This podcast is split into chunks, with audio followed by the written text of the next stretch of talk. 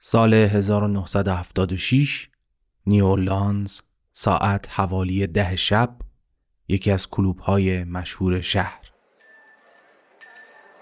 تابلوی نئون کلوب که کلمه بلوز روش حک شده بود روشن و خاموش می شد. اما حرف یو انگار که به آخرای عمرش نزدیک شده باشه بی رمق سوسو می‌زد و هر لحظه امکان داشت برای همیشه خاموش بشه. توی سالن قلقله بود. علاوه بر اونهایی که دور میزهای دایره‌ای که تنگ هم گذاشته شده بودن نشسته بودن یه دم ته سالن ایستاده بودن و انتظار میکشیدن.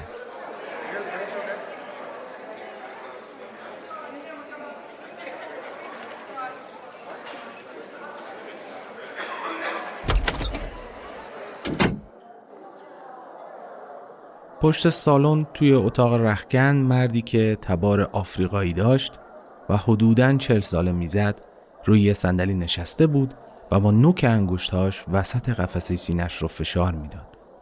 از چهرش پیدا بود که جایی که روش انگشت گذاشته بود درد می‌کرد.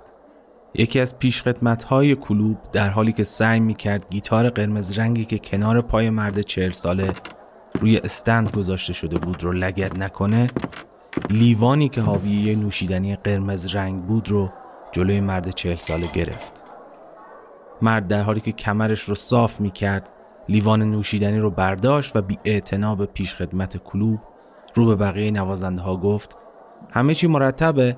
پیانیست گروه که جوان سفید پوستی بود و موهای بلندی داشت گفت آره فردی. فردی سری تکان داد و از لیوان نوشیدنیش یه قلوب نوشید.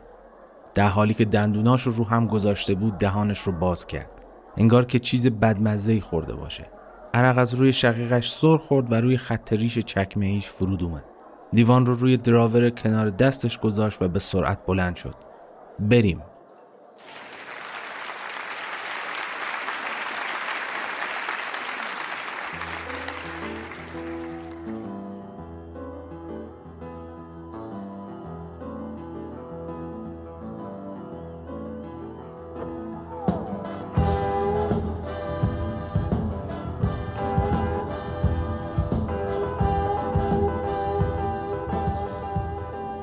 تقریبا 20 دقیقه از شروع اجرا گذشته بود که فردی سوزش عجیبی وسط قفسه سینش احساس کرد و پشتش شروع کرد به تیر کشیدن. انگار معدش سوراخ شده باشه. صورت عرق کردهش سرشار از درد بود. کم کم احساس کرد پاهاش رو حس نمی‌کنه. چشماش سیاهی رفت و جایی وسط نوتهای سولوی بینظیرش پاهاش زیر بار هیکل تنومندش خم شدن و فردی روی زمین افتاد و از هوش رفت. گیتار هنوز رو شکمش بود و صدای سوت گوشخراش فیدبک توی سالن پیچید. هیچ کس چیزی رو که می‌دید باور نمی‌کرد. انگار وسط جنگ کسی نیزهی توی قلب پادشاه فرو کرده بود و سرنوشت نبرد رو برای همیشه تغییر داده بود. پادشاه روی زمین افتاده بود. سقوط امپراتوری حتمی بود.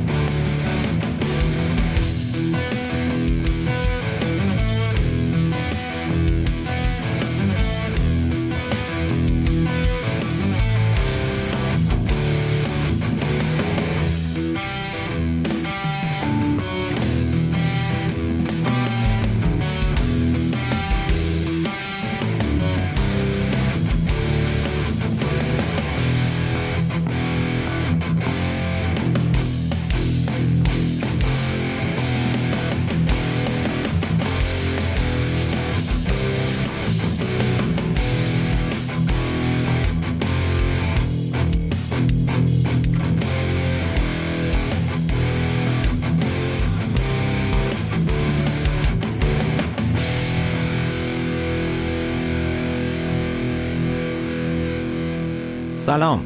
من وحیدم و این قسمت 35 پادکست صندوقه. تو این قسمت بالاخره پرونده سه پادشاه بلوز رو میبندم. توی قسمت سی در مورد آلبرت کینگ و تو قسمت 32 در مورد بی بی کینگ صحبت کردم. نوبتی هم که باشه نوبت فردی کینگه.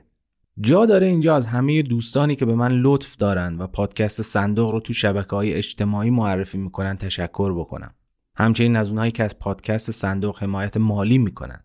دمتون گرم که انرژی می‌دید کامنت می‌ذارید هر جوری که می‌تونید از پادکست خودتون حمایت می‌کنید. یه جمله با کلاس هم تازگی ها یاد گرفتم بذار اینم بگم. پادکست صندوق رایگانه و همیشه رایگان میمونه.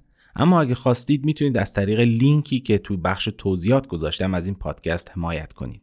این چه با کلاس بود. تا یادم نرفته پادکست آمپلیفایر رو هم فراموش نکنید. اون یکی پادکست منه که توش آهنگ می‌سازم و با شما به اشتراک می‌ذارم. خیلی دوست دارم که این آهنگا رو بشنوید و بهم feedback بدید که بتونم بهتر و بهتر بشم. خب بریم سراغ داستان این قسمت.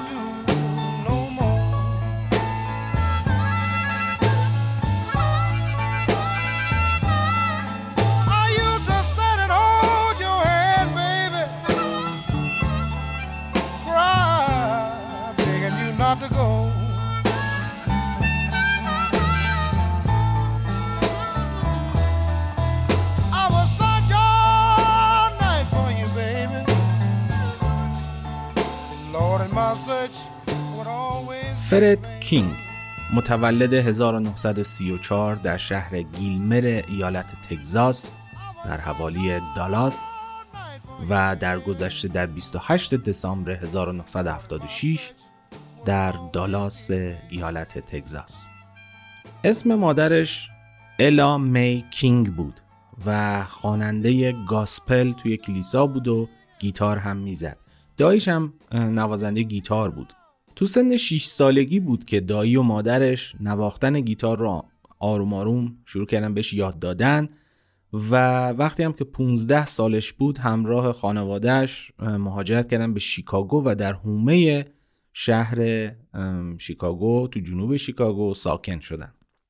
توی سن 18 سالگی هم شروع کرد به کار کردن توی کارخونه فولادسازی و تو همون سال هم با جسی برنت ازدواج کرد و تا آخر عمر هم باهاش بود و با هم 6 تا بچه هم داشتن.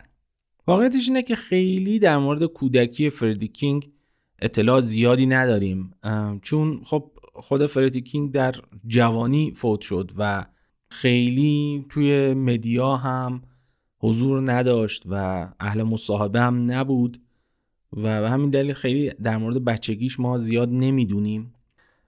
ولی خب در مورد جوانیش میشه گفت که خب بعد اینکه دیگه تو کارخونه فولادسازی استخدام شد و ازدواج کرد همون سالها یواش یواش رفت داخل کلوب ها و اجراهای افراد بزرگی مثل مادی واترز و تیبون واکر و هاولینگ وولف رو تماشا می‌کرد و جز برنامه همیشگیش بود که این اجراها رو بره. و توی همون سالها هم بود که اولین band ش رو با همراهی یه گیتاریست به اسم جیمی لی رابینسون و یه درامر به نام فرانک سکات تشکیل داد و اسمش رو گذاشت Every Hour Blues Boys. این اصطلاح Blues Boys خیلی اون زمان تو بورس بوده و خیلی برای اسمشون اسم band شون ازش استفاده می‌کنن همطوری که تو قسمت مربوط به بی بی کینگ هم گفتم. اون هم اسم گروهش Blues Boys بود. اصلا بی بی از همونجا گرفته شده بود. خب همزمان که تو کارخونه فولاد کار می‌کرد به عنوان نوازنده مهمان هم با افرادی مثل لیتل سانی کوپر اجراهای مختلفی رو داشت و حتی یه سری کارها رو هم برای musician های دیگه ضبط کرد. ولی آروم آروم تو دهه 50 شروع کرد به همکاری با گیتاریستایی که با مادی واترز کار کرده بودن مثل مثلا جیمی راجرز که خیلی مشهوره یا ویلی دیکسن که نوازنده bass بود یا پیانیست های مطرحی مثل ممفیس سلیم. اینا کسایی بودن که توی جوونی فردی کینگ باهاشون همکاری می‌کرد. اما اولین ضبط استودیوی آثار خودش توی سال 1956 تو 22 سالگی اتفاق میفته براش. برای یه کمپانی به اسم LB Records. دو تا آهنگ ضبط می‌کنه که با همراهی مارگارت وایتفیلد به عنوان خواننده است و خب خیلی سر صدا نمی‌کنه خیلی شنیده نمیشه و خب یه کمپانی بزرگی بود اون موقع به اسم چس ریکوردز که اکثر بلوزمن های مطرح باش کار می‌کردن. مثلا مادی واترز یکی از اونایی بود که با این کمپانی کار می‌کرد و فردی کینگ خیلی تلاش می‌کرد که با این کمپانی کار بکنه و قرارداد ببنده. ولی خب هر دفعه ردش می‌کردن و معتقد بودن که خیلی مثل بی بی کینگ می‌خونه و یه جوری داره اون رو تقلید می‌کنه. سال 59 بود که با شخصی به اسم سانی تامسون آشنا شد که هم پیانیست بود و هم producer و با کمپانی کینگ ریکوردز کار می‌کرد.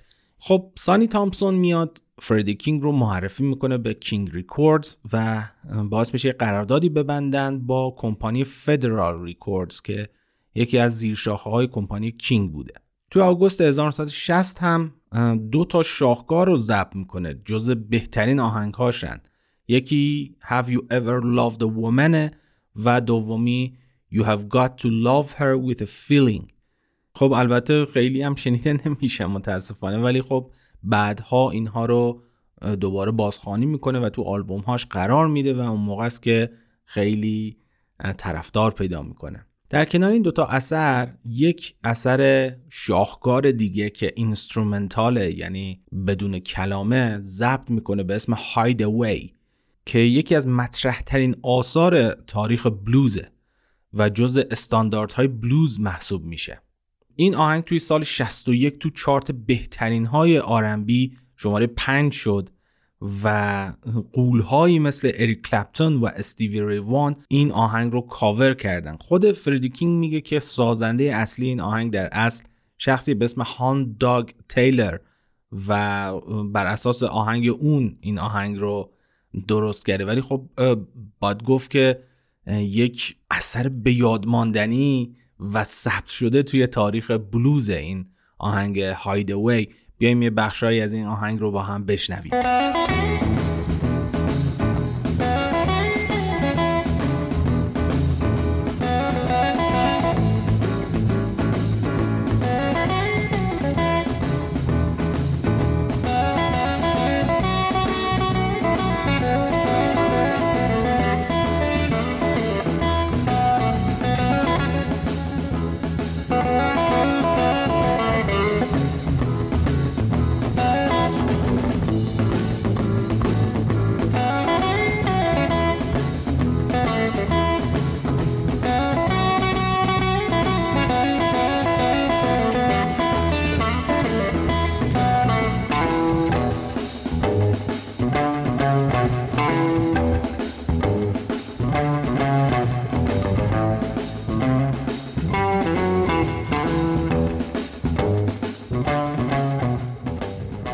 جالب اینه که این رئیس این کمپانی چس ریکوردز به اسم لونارد چس معتقد بود که اصلا فردی کینگ ارزش سرمایه گذاری و گذاشتن وقت نداره روش و می‌بینیم که در ادامه عجب اشتباهی کرد و چه چیزی رو از دست داد.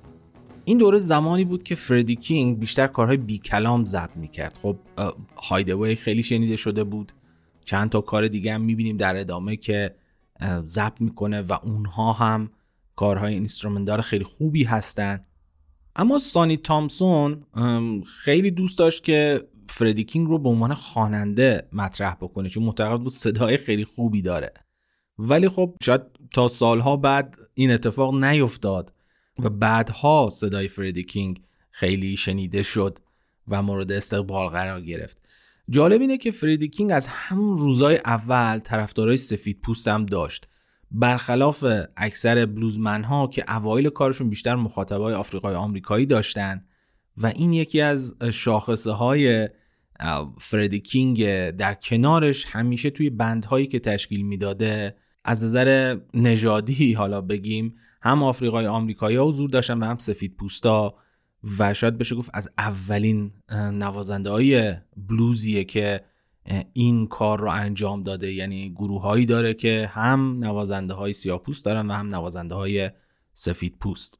خب آلبوم که با Federal Records ضبط کرد دو تا آلبوم بودن. یکی Freddie King Sings هست و اون یکی Let's Hide Away and Dance with Freddie King که تو این آلبوم دو تا آهنگ instrumental هم داره به اسم San-Ho-Zay و The Stumble.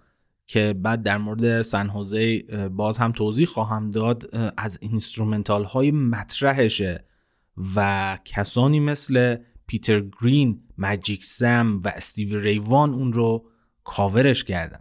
یه single vocal دار هم اینجا بیرون داد با این کمپانی به اسم I'm Tore Down down که رفت توی تاپ 10 آرنبی ولی خب خیلی فروش نکرد. شاید بشه گفت اولین آهنگی هست که فردی کینگ صداش یه جورایی شنیده میشه. ولی خب متاسفانه آیدی اقتصادی خیلی زیادی براش نداشت.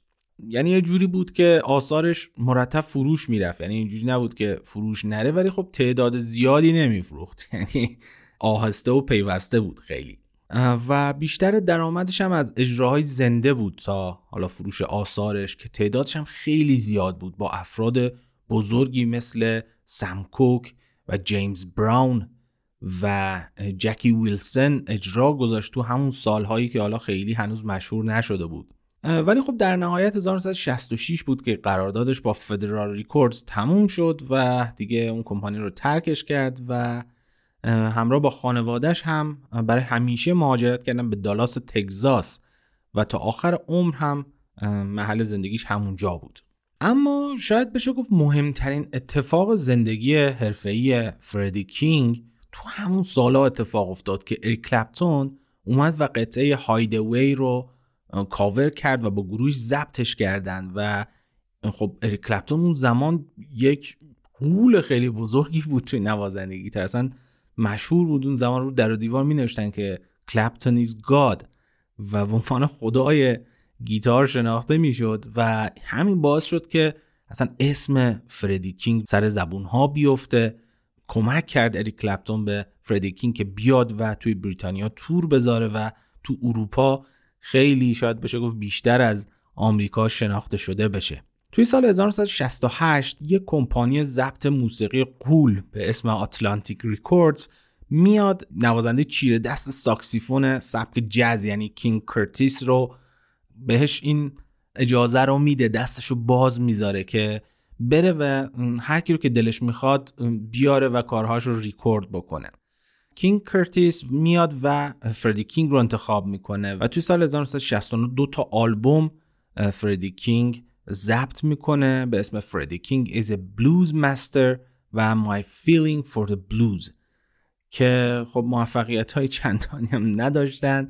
ولی خب چند تا آهنگ شاهکار داره این آلبوم دومیه My Feeling for the Blues. یکیش Ain't Anybody Business What We Do هست و کاورهای مثل Woke Up This Morning Stormy Monday و The Things That I Used To Do. اینها شاید بشه گفت استانداردهای بلوز هستن که به خوبی توسط فردی کینگ کاور شدن. بیایم اینجا یک بخشی از آهنگ Ain't Nobody's Business What We Do رو بشنویم.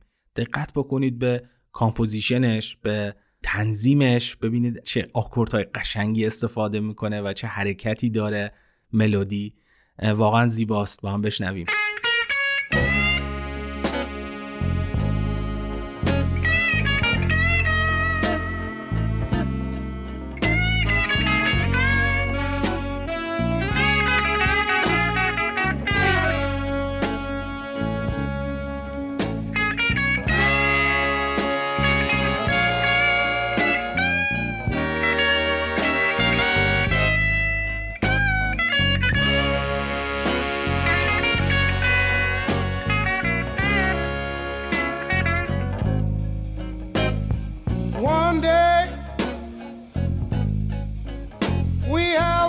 and bacon. And the next day, ain't nothing shaking. And it ain't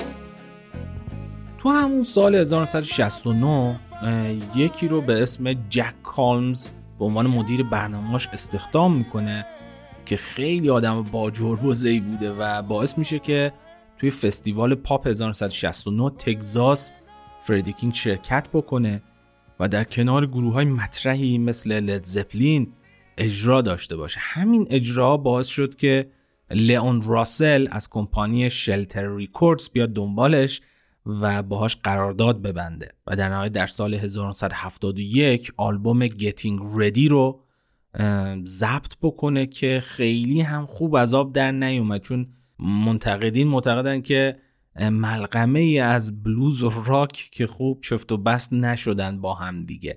که به عنوان مثال میشه به Going Down اشاره کرد که اصلا خود فردی کینگ هم توی نوازندگی توش یه جورایی سردرگم بیایم یه بخشایی از این آهنگ رو بشنویم ببینیم که آیا شما هم با من موافق هستید یا نه.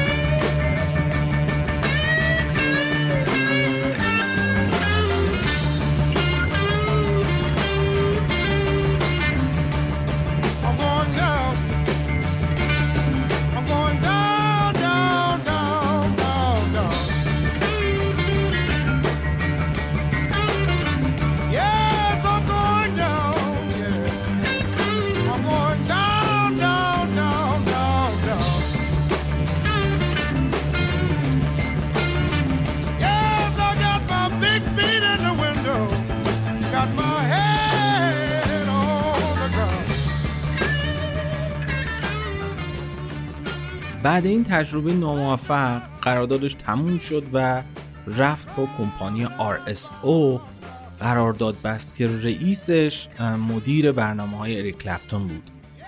و از این نظر میشه گفت که واقعا اریک کلپتون خیلی خیلی کمک کرده به موسیقی بلوز توی آمریکا. چه زمانی که با بی بی کینگ کار می‌کرد و حتی زمانی که کمک کرد جیمی هندریکس بیاد و توی انگلستان ضبط بکنه کارهاشو. هر جایی که ما اسم بلوز رو میشنویم و مطرح شدن بلوزمن ها رو اسم اریک کلپتون هم می‌بینیم. این خیلی قابل تقدیره و خیلی قابل تقلیده شاید که نوازنده هایی که یه اسم رسمی دارن موزیسین هایی که اسم رسمی دارن کمک بکنن به استعدادهایی که دیده نشدن و بتونن اینها بیان و کاراشون ضبط بکنن و شنیده بشن. با این کمپانی آلبومی رو به اسم برگلر در 1974 ضبط می‌کنه و یه آلبوم بسیار بسیار محشر هم توی سال 1975 ضبط می‌کنه به اسم Larger Than Life که آهنگ های قدیمیش رو همونطوری که گفتم قبلا هم اشاره کردم میاد و توش بازخوانی می‌کنه و واقعا این آلبوم شنیدنیه و شاید یکی از بهترین آلبوم های فردی کینگ به حساب بیاد. این آلبوم آخرین آلبوم فردی کینگ هم هست متاسفانه. توی سال 1976 فردی کینگ دچار زخم معده و زخم اسناعشر میشه و دلیلش هم یکی استرس بسیار بالاست و اجرای زیاد اجرای زنده زیاد یعنی میگن تعداد تقریبا 300 اجرا تو سال داشته. و رژیم غذایی بسیار نامناسب که تقریبا فقط شامل یک نوشیدنی بوده به اسم بلادی مریز نوعی کوکتل هست که حاوی ودکا، آب گوجه فرنگی، سیر و سبزیجات معطر، آب لیمو و ترشیجاته. یعنی میشه گفت یه لیوان اسید خالصه که به عنوان قوت قالبش فردی کینگ این رو مصرف می‌کرده. مثلا یه بار به یه روزنامه نگار میگه که توی این نوشیدنی مواد غذایی هست این نوشیدنی اصلا غذاست. و همیشه هم قبل اجرا یه لیوان از این می نوشید و خب ترکیباتش رو که دیدید مشخصه دیگه چه بلایی به سر سیستم گوارش میاره. اون اتفاقی هم که اول این اپیزود داستانشو گفتم توی سال 76 یعنی تو همین سالی که زخم معده می‌گیره اتفاق میفته و واقعا واقعی هم بوده. یعنی وسط اجرا وسط سولو زدن یهو حالش خراب میشه و بیهوش میشه از حال میره روی سن میفته بعد اون اجرا توی نیویورک تو کریسمس 1976 یه اجرای دیگه می‌ذاره ولی خب حالش اونقدر خراب میشه که همه اجراهای بعدیش رو لغو می‌کنه. و بعد هم بستری میشه توی بیمارستان و در سن 42 سالگی بر اثر زخم دستگاه گوارش و پانکراتیت از دنیا میره. واقعا به این نتیجه میشه رسید که زندگی واقعا به بنده و اصلا قابل پیش بینی نیست. بیایم اینجا یکی از شاهکارهای فردی کینگ رو گوش بدیم. به اسم Have You Ever Loved a Woman? و صدای استثنایی اون رو بشنویم و ازش لذت ببریم Have you ever loved a woman?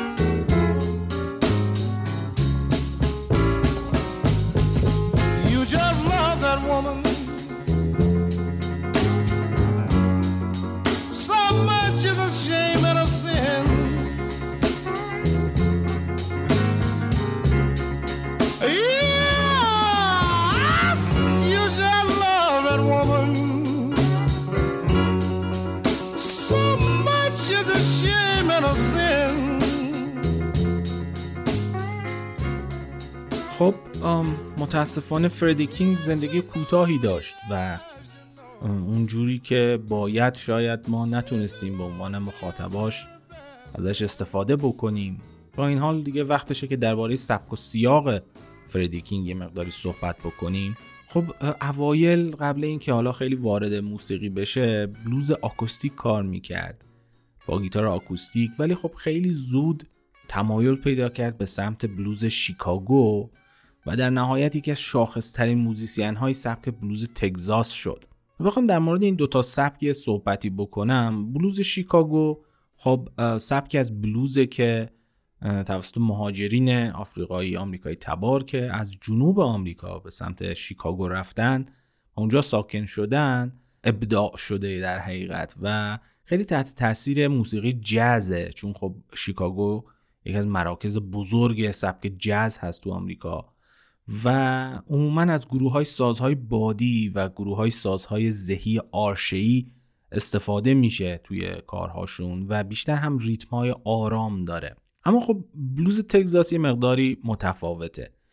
یکی اینکه ریتمش خیلی فرق می‌کنه با بلوز شیکاگو و خیلی شاید بشه گفت از موسیقی فلامنکو هم تاثیراتی گرفته. ساز اصلی ریتمش برخلاف بلوز شیکاگو که شاید پیانو و سازهای بادی باشن بیشتر ساز گیتاره و خیلی از گیتار توی ریتم نوازی استفاده میشه و ویبراتوهای بسیار زیاد و پرقدرتی داره سبک بلوز تگزاس و استفاده از آکوردهای نهم و یازدهم که آکوردهای پیچیده تری هستن توی این سبک خیلی هست و از سیم های open گیتار هم استفاده میشه. یعنی ملودی ها معمولا توی سردسته هستن. اگه بخوام به musician های بلوز شیکاگو اشاره بکنم میشه در صدر اونها بی بی کینگ رو نام برد و مادی واترز رو. اگه بلوز تگزاس رو بخوام اسم ببرم خب خود فردی کینگ یکی از بزرگان این سبک استیوی ری وان و البته آلبرت کالینز که یکی از نوازنده های مورد علاقه خود من هم هست. البته شاید بشه گفت که فردی کینگ یه جورهای ترکیبی از این دوتا سبک هاست. و تو کارهای فردی کینگ ما رد پایی از هر دوتا سبک بلوز میشنویم. بخوایم در مورد گیتارش نوازندگیش صحبت بکنیم. صدای گیتارش خیلی خاصه. یک صدای خیلی برنده و با فرکانس های بالا یعنی صدای زیر داره و ولوم و knob treble رو تا آخر باز می‌کنه. یعنی فرکانس های بالا رو قشنگ می‌بره بالا که صداش خیلی صدای جیغ‌تر و برنده ای بشه. یکی دیگه از دلایلی که خیلی نوازندگیش رو خاص می‌کنه از صدای گیتارش رو خاص می‌کنه استفاده از مزراب های انگشتیه. یعنی به جای اینکه از این مزراب های مثلثی شکل گیتار که خیلی مصطلحا استفاده بکنه یک مزراب انگشتی توی شست دستش داشت که از جنس پلاستیک بود و توی انگشت اشارش هم یک مزراب فلزی بود و این خودش باعث میشه که صدا خیلی پرقدرت و برنده بشه. اصلا نوازندگیش اتک خیلی بالایی داره. نوت ها رو با قدرت به صدا در میانه در عین حال دینامیک خیلی خوبی هم داره. یعنی شما میشنوید که وسط سولو نوازش یهو صدای گیتارش آروم میشه. نوت ها رو خیلی آروم می‌زنه و بعد یهو یه نوتای قوی رو شروع می‌کنه به نواختن و اصلا یک حس بسیار بسیار زیبایی توی نوازندگی فردی کینگ وجود داره. اما اگه بخوایم مهمترین شاخصه نوازندگی فردی کینگ رو بهش اشاره بکنیم باید بگیم بند مخصوصشه. اون بندینگ مخصوصی که داره که اکثر نوازنده های گیتار الکتریک بعدش هم ازش الهام گرفتن و ازش استفاده کردن. خب من توی قسمت آلبرت کینگ در مورد بند صحبت کردن که مفهومش چیه. اینجا هم باز اون بخش رو تکرار می‌کنم براتون که اگه فراموش کردید یا اگه اون قسمت رو نشنیدید بتونید درک بکنید که بندینگ توی نوازندگی گیتار چیه. بند کردن همونجوری هم که از اسمش پیداست یعنی خم کردن سیم ها بالا یا پایین کشیدن سیم ها سیم های گیتار اونجایی که دستمون رو روی فرت بورد می‌ذاریم و سیم رو باش می‌گیریم همونجا سیم رو سر بدیم روی دسته یه گیتار ببریمش بالا یا بیاریمش پایین. و این باعث میشه که از صدای اون نوت به سمت بالا حرکت بکنه. مثلا اگر نوت دو رو دارید به صدا در میارید با بند کردن می‌تونید اون رو به نوت ر برسونید. به نوت دو دیز برسونید و نوت های بالاتر از خودش. من اینجا یک بندی رو انجام میدم که متوجه منظورم بشید که دقیقا منظورم از بند کردن چیه.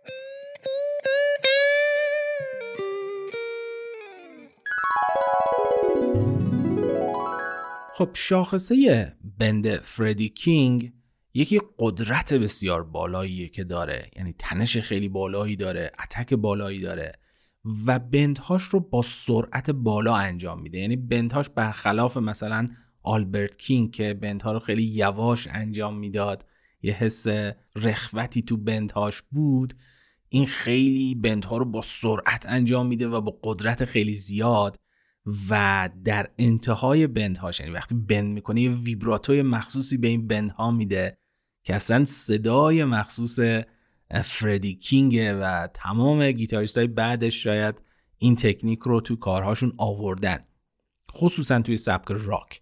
خب بندهای فردی کینگ جز اون بندهایی که من خیلی دوستش دارم و سعی می‌کنم خیلی ازشون استفاده بکنم توی نوازندگیم بیایم یه مثالی براتون بزنم از بندهای سبک فردی کینگ.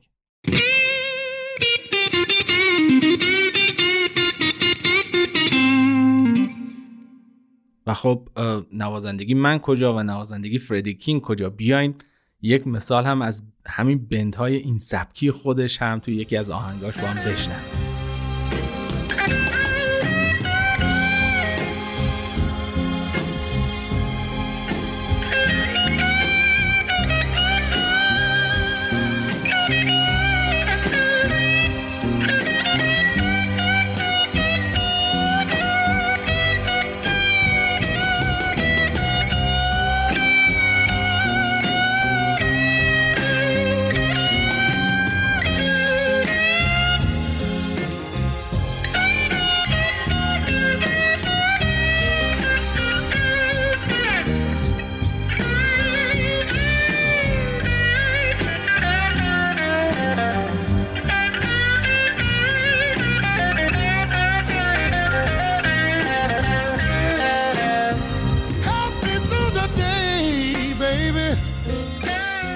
خیلی بخوام دیگه رود درازی نکنم و در مورد بنداش صحبت نکنم. کافیه که این جمله اریک کلپتون رو براتون بگم.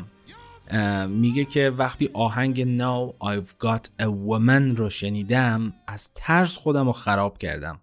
تا به حال همچی چیزی نشنیده بودم و فکر می‌کردم هرگز نمی‌تونم اینطوری بند بکنم. بیایم بخشایی از نوازندگی فردی کینگ رو توی این قطعه یعنی Now I've Got a Woman. گوش بدیم و لذت ببریم.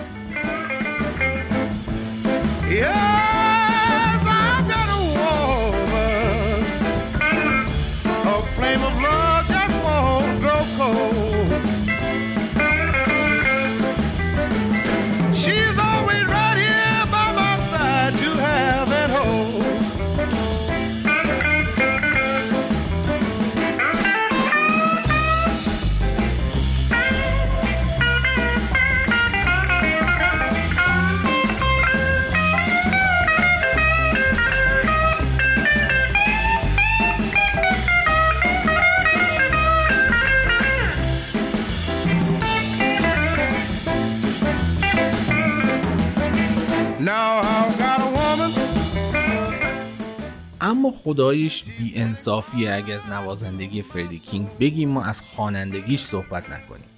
صدای فردی کینگ بسیار گرم و خشدار و قدرتمنده و مثل صدای گیتارش دقیقا ولوم خیلی بالایی داره قدرت بالایی داره تنش بالایی داره و یه خش خاصی هم تو صداش هست. متاسفانه اوایل کار خیلی دیده نمی‌شد خوانندگیش و خودش هم بیشتر کارهای بی کلام می‌زد. ولی خب همونطور که گفتم توی I'm Torn Down تو اون آهنگ اولین باره که خب بالاخره صداش خیلی به صورت جدی شنیده میشه و کم کم تبدیل میشه به یکی از صداهای مطرح موسیقی بلوز فردی کینگ یکی از نوازنده هایی که تاثیر خیلی زیادی روی سبک سرف راک گذاشته. بخوام خیلی خودمانی و کوتاه بگم سرف راک چیه؟ اونایی که فیلم Pulp Fiction رو دیدن. موسیقی فیلم Pulp Fiction در سبک surf rock نوشته شده. شاید بشه گفت یک بخشهایی ازش هم توی موسیقی فیلم های وسترن spaghetti که اگه بخوایم مثال بزنیم مثلا برای به خاطر یک مشت دلار یا خوب بد زشت تاثیر زیادی داره surf rock توی موسیقی این فیلم ها به هر حال جری گارسیا که از مشهورترین موزیسین های سبک سرفه میگه که تقریبا همه ایده هام رو از موسیقی های بی کلام فردی کینگ گرفتم. آهنگایی مثل سن هوزی که قبلا هم اشاره کردیم از آهنگای مطرحش هست. جا داره اینجا یه بخشهایی از این آهنگ رو گوش بدیم و لذت ببریم.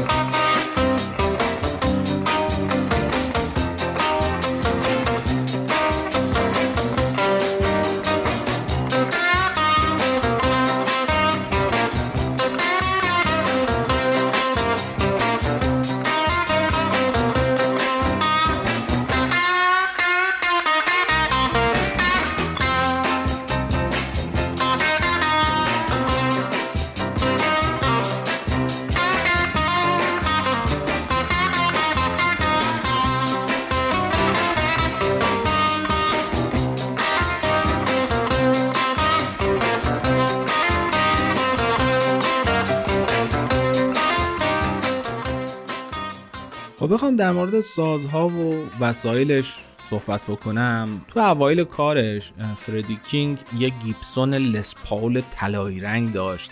gold top در حقیقت با پیکاپ های P 90 اینا خیلی geek طور و nerd یه این اصطلاحاتی که میارم. اگه خیلی با این اصطلاحات آشنا نیستید ببخشید دیگه. این بخشا شاید خیلی جذاب باشه برای نوازنده های گیتار.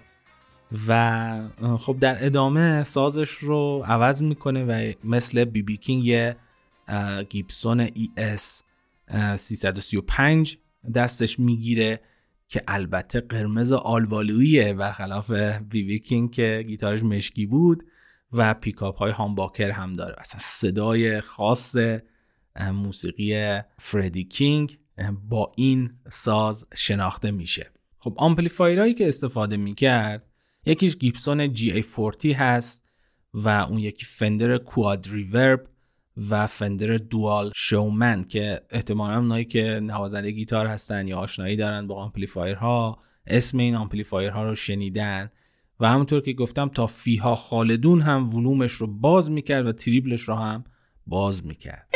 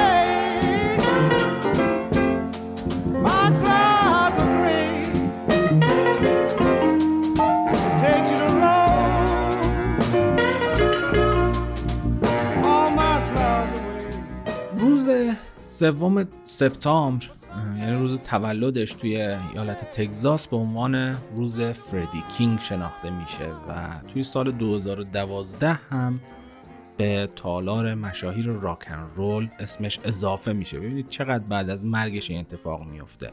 این اتفاق واقعا برای خیلی از نوازنده های آفریقای آمریکایی اتفاق افتاد. یعنی خیلی بعد از مرگشون یه جورهایی به صورت رسمی تحویل گرفته شدن و حالا یا به تالار مشاهیر اضافه شدن یا بالاخره یک روز ملی رو بهشون اختصاص دادن. اگه بخوام خیلی جنبندیش بکنم بحثمون رو باید بگم که فردی کینگ در بین نوازنده های بلوز بیشترین تاثیر رو روی نوازنده های سبک راک گذاشته به خاطر قدرت و صلابت نوازندگیش که خب اون رو یه جورهایی به سمت راک هم می‌بره. خیلی خودمونی بخوام بگم به نظر من بهترین گیتاریست تاریخ فردی کینگه. شاید خیلی هم مخالف باشن خیلی هم معتقد باشن مثل مجله Rolling Stone که جیمی هندریکس بهترین گیتاریست دنیاست. خب این نظر منه که واقعا فردی کینگ ازن توی یه لیگ دیگه ای نوازندگی می‌کرد. خب با پایان این اپیزود پرونده سه پادشاه بلوز رو هم بستیم و جا داره تشکر بکنم اینجا از علیرضا جمالزاده عزیز که زحمت طراحی کاور این اپیزود رو کشیدن این کاریکاتوری که از فردی کینگ می‌بینید توی کاور. کار علیرضا عزیزه. واقعا تشکر می‌کنم ازش. هنرمند خیلی خوبیه. نوازنده گیتار هم هست. کارش خیلی درسته. و این دم آخری هم یک پادکست جدید نو تأسیس هم معرفی بکنم در زمینه هنر که اسمش هست کنسرو هنر که در مورد روند تاریخی هنر تو اعصار مختلف صحبت می‌کنه و شنیدنش واقعا لذت بخشه من واقعا خیلی ازش لذت بردم تازه شروع به کار کرده شاید چند ماه یکی دو ماه. من لینک CastBox ش رو هم تو بخش توضیحات قرار میدم که اگه خواستید برید یه سری بزنید. در آخر مراقب خودتون باشید و همچنان موسیقی خوب گوش بدید.